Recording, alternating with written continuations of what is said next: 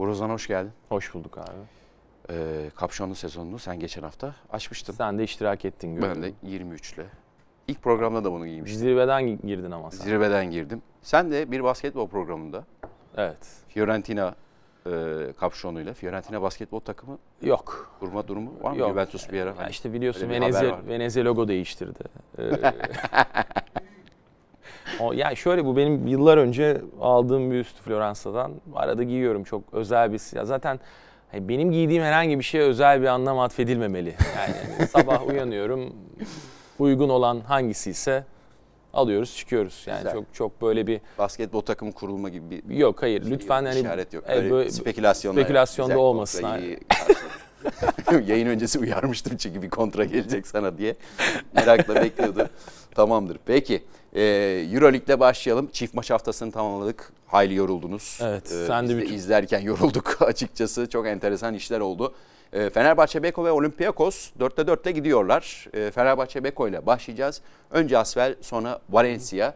Asvel maçı biraz daha e, konforlu geçti diyebiliriz. Valencia maçı ama bazı şeylerin e, kanıtlanması adına demeyeyim de işaret anlamında iyi olduğunu düşünüyorum. İstiyorsan Asvel maçıyla başlayalım, istiyorsan genel olarak başlayalım. Ya bence genel başlayalım. Ee, şimdi şöyle biliyorsun hem NBA'de hem Avrupa basketbolunda e, biraz hani büyük takımların çeyreğidir. Üçüncü periyot. Yani işte Golden State e, NBA'de zaten uzun sürenin hanedanı. E, Euroleague'de Anadolu Efes'in işte üçüncü çeyreklerde ne kadar başarılı olduğunu son dönemde Doğru. söyleyebiliriz. Real Madrid, Pablo Lasso benzer şekildeydi. E, Obradoviç döneminde Fenerbahçe'nin de yine e, buna benzer serileri var. Çünkü ya üçüncü çeyrekler biraz e, hem teknik ekibin fark yarattı hem de bence oyuncuların farkındalığının e, ortaya çıktığı bir periyot. Çünkü hani tak- rakibi görüyorsunuz ilk yarıda artılarını, eksilerini, sizin eksilerinizi görüyorsunuz ve hani buna reaksiyon verme kabiliyetiniz önemli. O da zaten büyük takımı tanımlayan temel unsurlardan biri oluyor. Fenerbahçe Beko'nun hani Valencia'ya karşı kazanmasından ziyade çok zor duruma düşüp bu şekilde kazanması bence e, gayet önemliydi. Çünkü ilk yarıda da hani rotasyon vardı. Yani e, top dolaşıyordu. Boş şutlar çoğunlukla isabetli olmadı. E, ama yani Valencia'nın çok formda bir şekilde buraya geldiğini ki Harper sakatlanmasa maç biraz daha krize girebilirdi. Bunu da hani söylemek lazım. Çünkü 1-2'den çok hareketli bir Valencia gördük ve hani ilk yarıda Kalatis e, pek devreye giremedi. Burada e, Harper'ın e, agresyonunu da aktifliğini de e, belki ayrıca hatırlatmak gerekir. Ama e, yani ikinci yarıda işte Nigel Hayes'in 3. periyotta soktuğu şutlar, Galatis'in tekrar direksiyona geçmesi ve Wilbeck'in yani bir süper yıldız gibi oynaması e, çok büyük e, artılar Fenerbahçe Beko adına. Yani bugün itibarıyla düşük pozisyon sayısıyla oynayıp yarı sahaya basketbolu yıkıp e, en verimli hücum yapan takım Fenerbahçe Beko. Yani bütün istatistikler zaten bunları gösteriyor. Çünkü e, Fenerbahçe Beko düşük pozisyon sayısıyla oynamaya devam edecek sezon boyunca ve e, işte topun kıymetini bilen, ters eşleşmeleri cezalandırmaya çalışan bir takım hüviyeti sürecek. E, yani işte Bielitsa döndükten sonra hani Sivit savunması nerede olur? E, bence hani soru işareti olarak o söylenebilir ama e, yani Bielitsa geldikten sonra yani hücumda farklı bir boyut katacağı aşikar ama bu takım şu anda çok yoğun bir takım. Yani dışarıdan bir oyuncunun adapte olması için de sabır gerekecektir. Çünkü e, beklentinin çok üstünde bir sertlikle ve yoğunlukla girdi sezona. Fenerbahçe Beko çok umut veriyor. Bir ara 5 şu şekildeydi yanlış hatırlamıyorsam. Ya Wilbeck'in ya Kalates'ti. Hı hı. Ee, Metecan. Jean-Pierre, Nigel Hayes, Motley. Evet yani e, deniyor zaten Itudis hem kısa beşleri hem uzun beşleri. Ya bu maçla birlikte zaten yani Valencia'nın işte Efes maçından kalan bir e, nasıl söyleyeyim bir ritmi, e, formu da olduğu için e, orada düzen Özgüven. evet, düzen dışına çıkarmaya çok zorladı. Mesela hani Dubljević'in dışarıya çıktığı pozisyonlarda işte Klaver'in boğuşabilmesi e, yani Valencia tehlikeli bir takım. Bu kesin yani 4'te 0'la sezona başladılar İspanya Ligi'nde dahil ettiğimizde ki ilk 3 maç, e, 4 maçın 3'ü iç sahadaydı. E, kötü bir başlangıç yaptılar ama e, yani sonuçlarla takımın durumu bence çok örtüşmüyor. Çok çok değerli bir galibiyet. E, geriye düştüğü maçta Fenerbahçe Beko'da. Asfer maçından e, şu notu alarak biraz da Valencia ile birleştirelim. Carson Edwards'ı mesela Asfer maçı ve Valencia maçı performansı olarak biz bir e, grafik hazırladık. Asfer maçında biraz Carson Edwards'ı kazanma gibi oldu. 19 sayı. Ki Konya maçını da çok iyi oynadı. E, arada Valencia maçı ama iki sayılık bir performans ki gir çıkı çok oldu. Carson Edwards'ın yine uzun süre bench'te kaldığı bir dönem oldu. Hatta bir ara ben bench'te yok zannettim. En köşeye atmış kendini. Sadece şu göz hizası gözüküyor. Bulamadım adamı bench'te. O kadar şey kendini gömmüştü. Ya bir pozisyon var. Ee, çok hızlı bir şekilde vites değiştirip Shane Larkin gibi çembere gidip bitirdiği pozisyon. Ki darbeyi alıp havada aynen. kalmaya çalıştığı bir Aynen. pozisyon. Daha Zaten- kuvvetli bir oyuncu. İşte Fenerbahçe taraftarının hayali tabii bu pozisyonların sayısının artması. Çünkü Edwards çok güçlü bir oyuncu ve teması absorbe edebiliyor e, vücudunda. E, ama yani uzun sürelere ihtiyaç duydu hep kariyerinde. Yani işte e, NBA'de bir tabiri var ya mikrodalga oyuncu. Hani Ha, gir, evet. katkı ver. Pink attan bitti. Öyle bir oyuncu hiçbir zaman olmadı. Hani kolejde de zaten e, kariyerini tamamen Marcus Howard'ı işte hani Baskonya'da konuşurken hani ikisinin de aslında kariyerleri e, kolejde benzer şekilde hep birincil skor opsiyonları hep çok ciddi şekilde inisiyatif alarak hareket eden oyuncular. E, Fenerbahçe Beko gibi hedefleri büyük takıma adapte olmak zor. Burada Itudis'in sabrını e, bence e, hani ne kadar süreceğini görmek lazım. Şimdiye kadar belirli açılardan takdir edilesi. Peki Itudis'in de bir e, açıklamalarına bakalım ya da sonra bakalım. Şimdi Valencia maçına geçelim. Valencia maçında şöyle bir şey dikkatimi çekti. İlk yarıda ki az önce söylediğim Valencia'nın e, Efes maçından gelen özgüveni ve dışarıdan da atarak başladı yine. Yine bombalamaya başlayarak şey yaptılar. Ne kaçta kaç sokarlar vesaire ayrı. E, bir Fenerbahçe Valencia maçının 3 sayılık iki takımında denemelerini rica edeyim. Oradan sana bir soru soracağım. E, 36'da 12 Fenerbahçe Beko. 27'de 9 Valencia. Efes'e 16 attılar. 16 üst sayılık attılar. İkinci yarıda bir, bir isabetleri var e, Fenerbahçe maçında. Fenerbahçe maçında. Ee, ki bu 12'nin 6'sı Nigel Hayes, Wilbeck'in ikilisi ikinci yarıda. 6 üçlük toplam. Toplam 63 deneme var. Fenerbahçe'nin bu maça kadar maksimum 48-49 iki takımın toplam denemesi. E, Çok yüksek bir sayı. E tabi Valencia'nın ritmiyle alakalı bu. Fenerbahçe biraz Valencia'nın ritmine karşılık vermek istedi diyebiliriz herhalde. Kesin diyebiliriz. Çünkü maça içeriden aslında işleyerek başladılar. Motley ile başladılar. Sonra bir baktım aa, iki taraf daha bire bombalıyor. E tabi yani oyunu bir süreden sonra daha hızlı bir şekilde döndürmeye başladı zaten Fenerbahçe Beko. İlk yarıda farkın bu kadar Valencia lehine açılmasının zaten sebebi onların temposunda oynanması maçı. Yani işte tempolu maçlarda nasıl düşürürsünüz ya da kendi temponuzla maçı getirirsiniz çoğunlukla post-up'la. Yani aslına bakarsan. Ama Fenerbahçe'nin e, temelinde, oyununun temelinde sonuçta Jonathan Motley'nin kısa devrilmeleri çok önemli bir yer tutuyor ve e, sürekli boş şutu zaten short roller çıkışında köşede işte Nigel Kalatis de bir tane attı diğer tarafa geçip. doğru. İki üçlü var galiba. Evet iki üçlü var. Dört, Katkısı çok dört yüksek o değil. Yani, konuda. e, ben yani Eski şutör. şaka zaten şakayla karışık maçta şey söyledim yani işte ceza şutörü diye. Ceza şutörü. Yani şöyle e, mükemmel bir başlangıç çünkü %60'a yakın şu anda 4 maç sonunda 3 sayı isabet oranı ve hani adedi de 9 mu? adedi de az değil. Yani adedi de az değil. O yüzden e, yani sezonun tabii bu bölümünde e, çok ciddi bir artı değer katıyor Fenerbahçe Beko'ya. Bunu e, vurgulamak gerekir. Peki. Itudis'in açıklamalarına da ge- geçelim. Ee, bakalım neler söylemiş ki Asvel hem Asvel e, bu Asvel maçı sonu oyuncularımı kutlarım. Maçı kolay gösterdiler ancak Asvel hiç kolay bir rakip değil. Ee, ana yaratıcılarını durdurduk. Önceliğimiz savunmaydı. Herkes sorumluluk aldı ve kazandık. Çok yetenekli birçok oyuncumuz var ve tam olarak bir takım görüntüsü veriyoruz. Ana yaratıcısı dediği zaten yıllarca oyunculuğunu yapan Nando De Colo üzerinden giderek nasıl durduracağını bilerek durdurduk dedi. Ee, Itudis. Bir de Valencia maçı sonrası da bakalım neler söyledi. Valencia maçı sonrası yine basın toplantısına bir girdik. Bunu okuyayım ondan sonra onu da değerlendirelim. İkinci yarıdaki savunmamız maçı değiştirdi. Taraftarımız inanılmazdı. Maçın bir parçası oldular. Oyuncularım evimizde oynadığımızın ve e, ortaya bir şeyler koyarak savunmadan bir şeyler yaratmamız gerektiğinin farkına vardılar. Her şey de buradan başladı. Her maç çok zorlu. Her galibiyete inan, e, ihtiyacımız var. Bu çok çok uzun bir yol diyor Itudis. E, bu basın toplantısında da Motley ve e, Nigel Hayes'in ikinci yarı full oynamasını bir sorduk. Yani, e, oyun buna e, itti dedi kısacası, kibarcası. Yani e, şöyle şimdi 4'te 4'te başlayan bir takımda elbette koçun e, bence aslan payını alması gerekir. Çünkü e, Net koç takımı diyor musun şu an? Valla o iz, olacak izlenimini veriyor. Yani net bir şekilde o izlenimi veriyor. Henüz değil çünkü e, bence ipler belirli oranda hala Kalatis'in elinde. E, ama yani bu takıma işte Bielitsa'nın dönüşü, mesela Dechampierre bir soru işareti, Bielitsa bir soru işareti.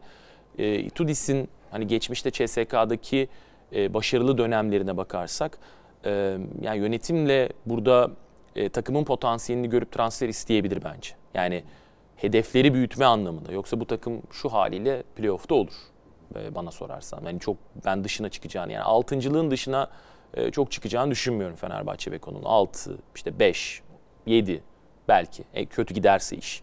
E, onu söylüyorum ama bu takım şu ümidi de veriyor. Bazı yerlere şu anda beklenen katkı ve işte sakatlık sebebiyle Bielitsa'nın yokluğunda e, hamle ihtimalini e, bence veriyor bu takım. E, onu isteyebilir e, Itudis. E, çünkü takımına yani Nigel Hayes'le mesela sezon başında ben başka yayınlarda da söylemiştim. Yani Dechampierre bu takımda çok merkezi bir rolde gözüktü iki ayrı dönemde. Ama Nigel Hayes'in gelişinden sonra o iş biraz değişecek ki e, şu anda bence o pozisyondaki rekabet hani, tamamen e, Nigel Hayes'den yana kay, kaymış durumda. Yani boşlukları da atamıyor Dechampierre. E, Bielisa, Onu Nigel Hayes'ten o desteği alıyor. Evet kesin alıyor. Ke- kesin alıyor yani 3. çeyrekteki zaten performans ortada. Yani Nigel Hayes'in işte hem 3'ten hem 4'ten süre alabilmesi e, bu zaten size kısa beşler ve uzun beşlerle de e, kombinasyon imkanı veriyor. E, yani çok e, kompakt bir takım şu anda Fenerbahçe Beko. Yani ben e, Itudis'in hani etkisinin daha da artarak hissedileceğini e, düşünüyorum ama bugün itibariyle 4'te 4 yapmak e, çok büyük bir başarı. Yani fikstür kolaylığı e, söyleniyor ama ben yani dörtte 4'ün yani bir maçı açıklarsın, iki maçı açıklarsın da işte Valencia sonuçta Efes'e karşı çok iyi bir performans sergileyerek buraya geldi. Ee, çok ben fikstüre bağlamıyorum. Ee, bence e, yani Fenerbahçe Efes maçı öncesinde de e, çok daha iyi durumda Fenerbahçe Beko. Ee, Valencia maçında Itudis'e şöyle bir e, üzüldüm. Hop manşet atıyormuş. Itudis'e üzülüyorum diye. ya bu kadar ucuz teknik faal verilir mi ya? Abi inanılmazdı ya. Ben de gerçekten e, ben anlamadım zaten. Hani, hani şu işareti yapıyor, switch yapmaya özen gösterin diye. Biraz sahanın içine girip Lothar Moser hiç acımadı ya. Ki aslında şeydir yani böyle. Yani biraz. evet yani çok Ama böyle. Almanlığı e, tuttu. Hemen çalmaz yani sport evet. e, sportman dışında hocam, teknik dur, faali. geç bir yerine bak girme.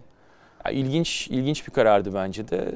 Ee, Sonra da çok uyardı çizgiyi geçti diye. Hatta bir ara İtudis bak çizgimdeyim, yerimdeyim, Mumru'yu e, uyar diye. E, bilmiyorum bir içinde kin mi tutmuş ne yapmış yılların birikimi var Noter ya, Itudis bence şeyin de farkında. Ee, şimdi burada Kokoşkov'un yaşadığı tecrübenin e, bence onda olumlu bir etkisi oldu. Yani Kokoşkov çok değerli bir e, antrenör. Sıfır reaksiyon. Ama reaksiyon olarak evet yani bizim alışkın olduğumuz reaksiyonlar biraz farklı.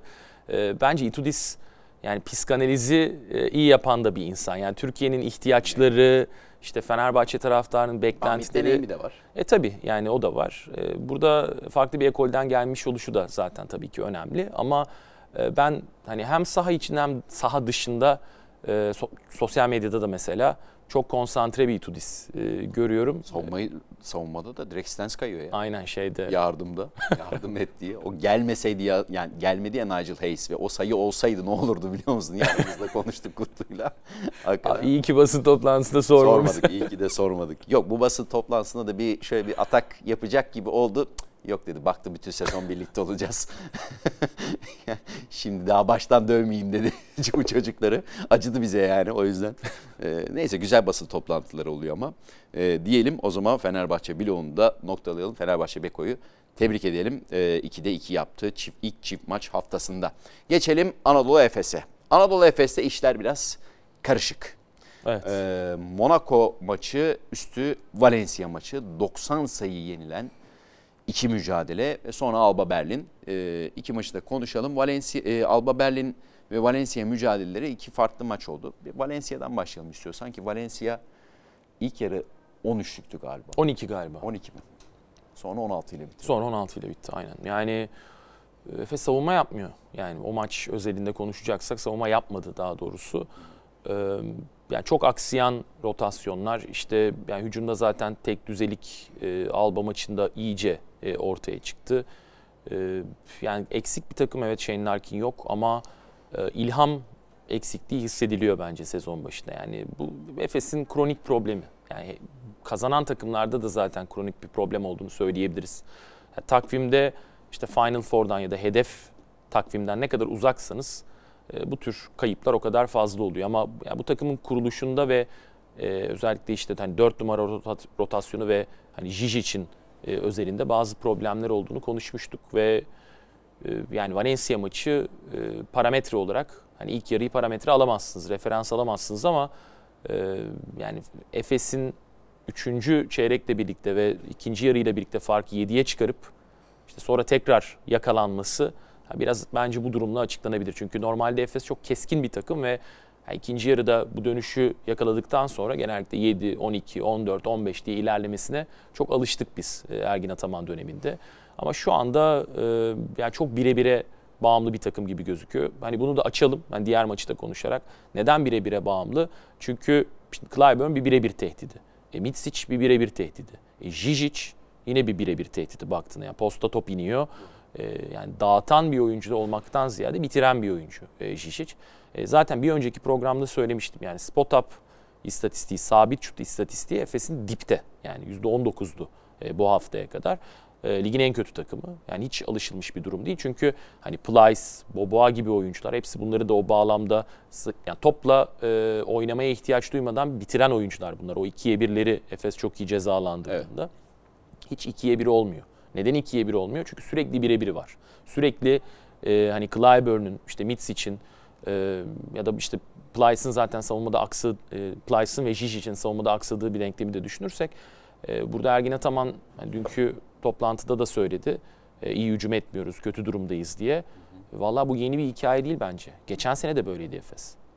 Ama Efes nasıl çözüyor? Bireysel e, yetenekle çözüyor bu işi. Yani e, Efes'in 2 yıl önceki basketboluyla, 3 yıl önceki basketboluyla bu yılki ve geçen seneki basketbol arasında fark, fark var. Yani bunu e, yatsımamak Daha gerekir. Daha mı basit oynuyordu? Daha mı zorlaştırmaya başladı? Vallahi karmaşıklaştırmaya başladı. Ya bence Mitz için buradaki tavrı da biraz önemli oldu. Yani Mitz çok fazla bire bire döktü geçen sene işi. Ee, bu normal sezonda bayağı problem yarattı. E, şimdi Larkin önemli bir birebir tehdidi ama Larkin oyunu o şekilde force etmiyor ya da etmeye ihtiyaç duymuyor. E şimdi siz farklı kolonlardan, farklı noktalardan hep birebir tehditleriyle ilerliyorsunuz e, maçta. E, bunun güzel bir bir şey ortaya koyma ihtimali çok yüksek değil. Ha kazanır bu takım ama e, bence o pandemi dönemindeki basketbol, işte sonrasındaki kısa dönem ve öncesindeki kısa dönemki basketbol çok akıcı bir oyun zor bence. Yani Efes'in uzunları bir kere yani zaten drop yaptığı zaman yani o işte alanı kat etmeyen çık geri dön çık geri dön. E, bunu Avrupa'da o dönemde en iyi yapan oyuncuydu Sertaç. Ve bunu kaybettikten sonra ikili oyun savunması zaten çok zorlandı. Çünkü Plyce o alanı kat etmekte çok zorlanıyor. E, şimdi ne yapıyorsunuz? Bakıyorsunuz en güvenilir oyunculara gidiyorsunuz. Güvenilir oyunculardan biri kim? Bryant Dunstan. Doğru. Yani 40 yaşına yaklaşan e, Bryant Dunstan. Onu övdü. Savunmada bir tek Dunstan'a değindi. Çünkü Sonra sadece o sorduk da hani genel anlamda bir Cizic'le ilgili açıklaması var. Hı hı. Onu da bir görelim mi arkadaşlar? Ondan sonra e, üzerine konuşalım. Valla bizim şu andaki pot altındaki sorunumuz e, esas bu takımın birinci uzunu olarak düşündüğümüz için son iki maçtaki e, felaket performansı.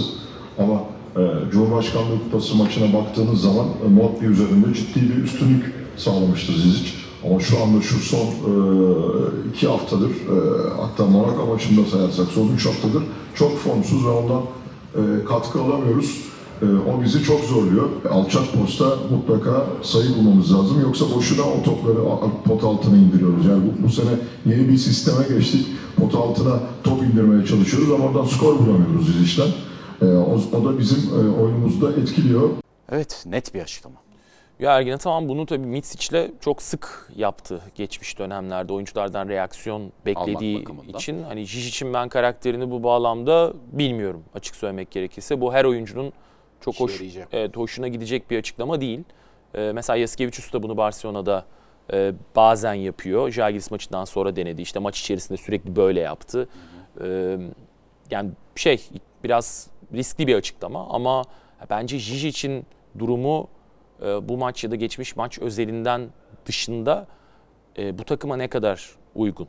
Yani e, farklı bir sisteme geçmeye çalıştık, çalışıyoruz diyor Ergin Hoca. İşte yani postu bu takım mutlaka hani oyununa ekleyerek e, ek bir e, boyuta geçiyor. Ama çok duruyor zaten oyun. Yani kısalar zaten oyunu çok durduruyorlar. E bir de şimdi uzunlar da durdurmaya başladı.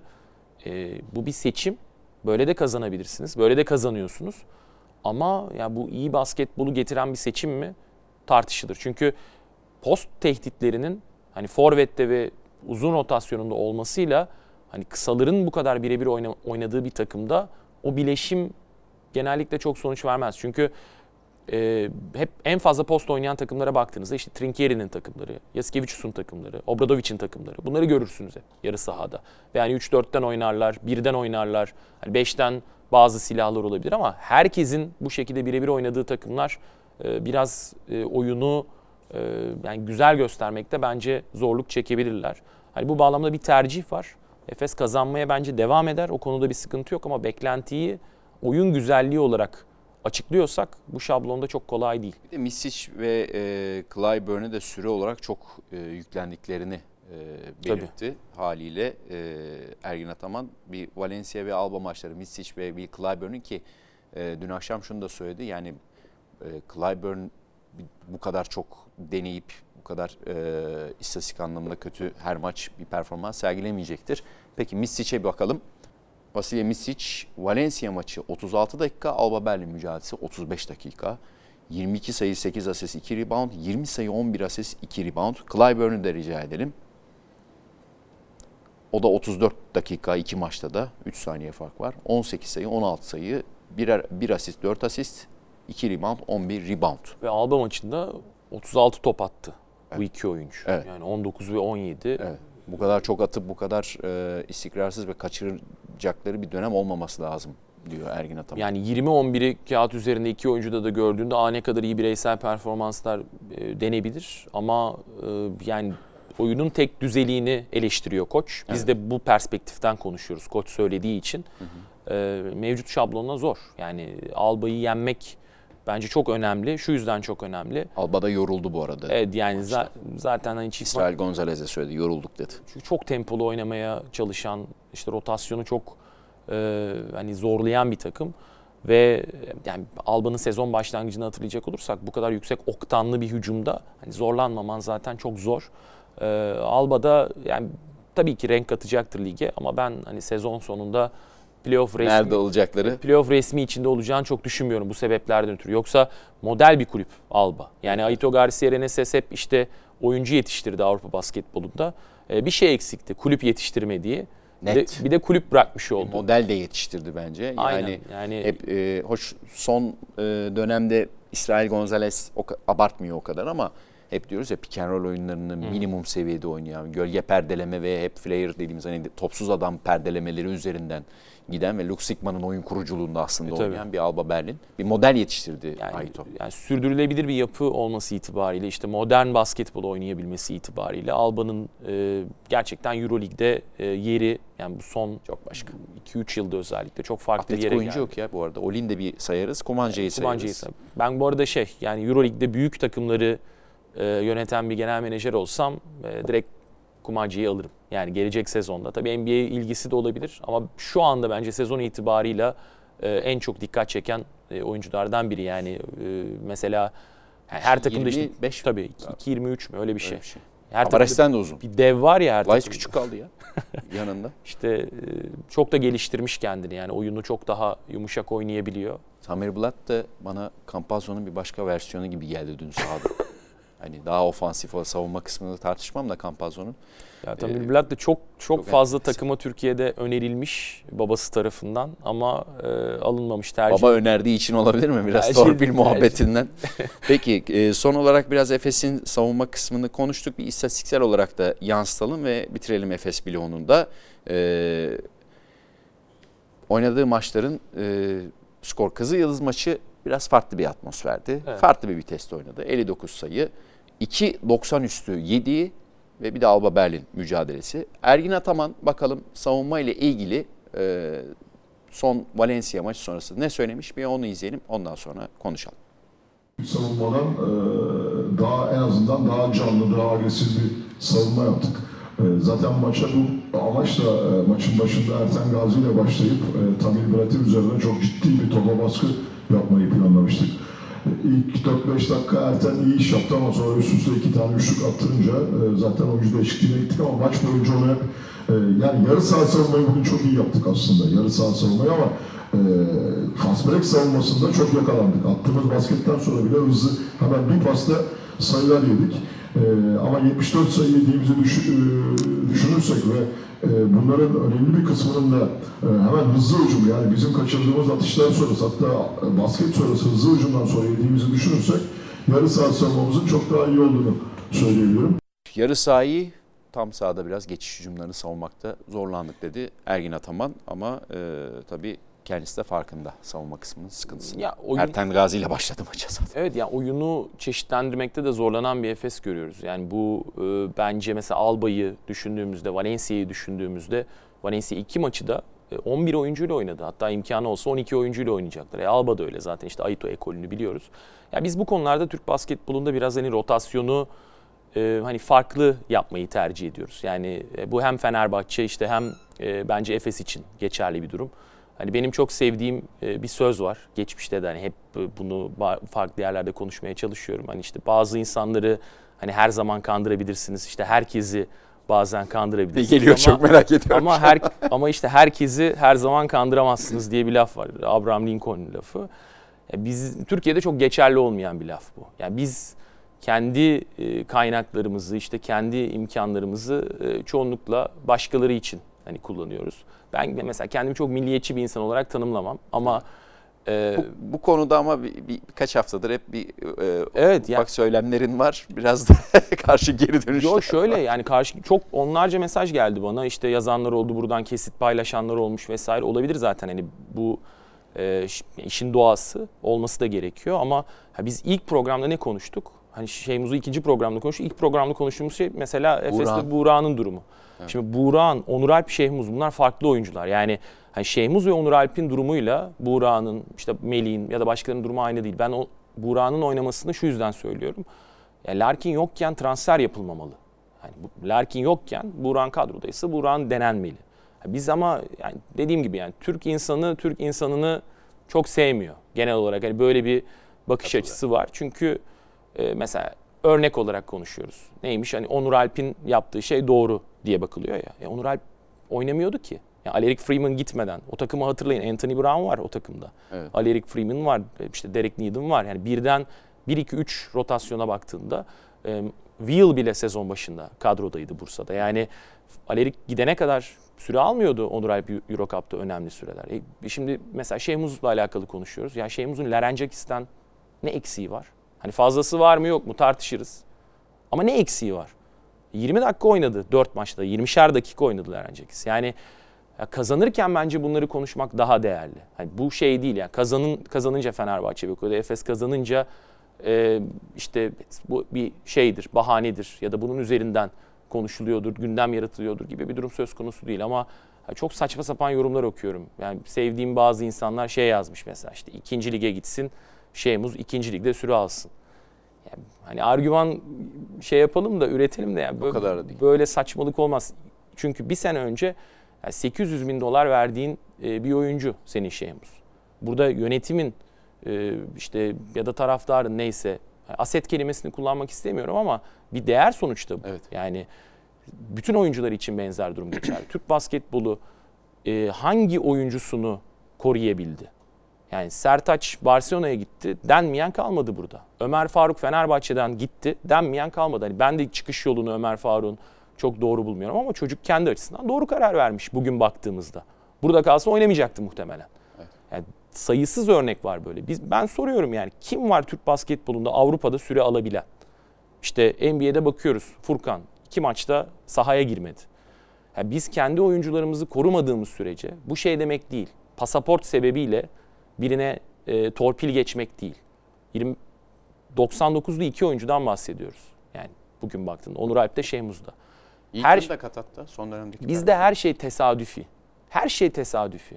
Yani hiçbir şekilde bir koruma, işte bir Plan, oyuncuyu program. geliştirme, plan, program böyle bir şey yok. Bu nereden gelir? Yönetimden koça gelir. Bir de şöyle bir şey, koçun işine hiçbir zaman karışılmaz.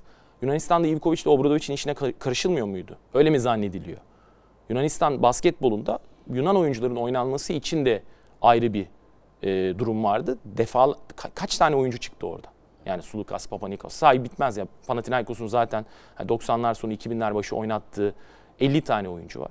Yani bizim burada kendi oyuncularımızı korumamız lazım derken gitsin işte maç başına 20 dakika 25 dakika oynasın değil.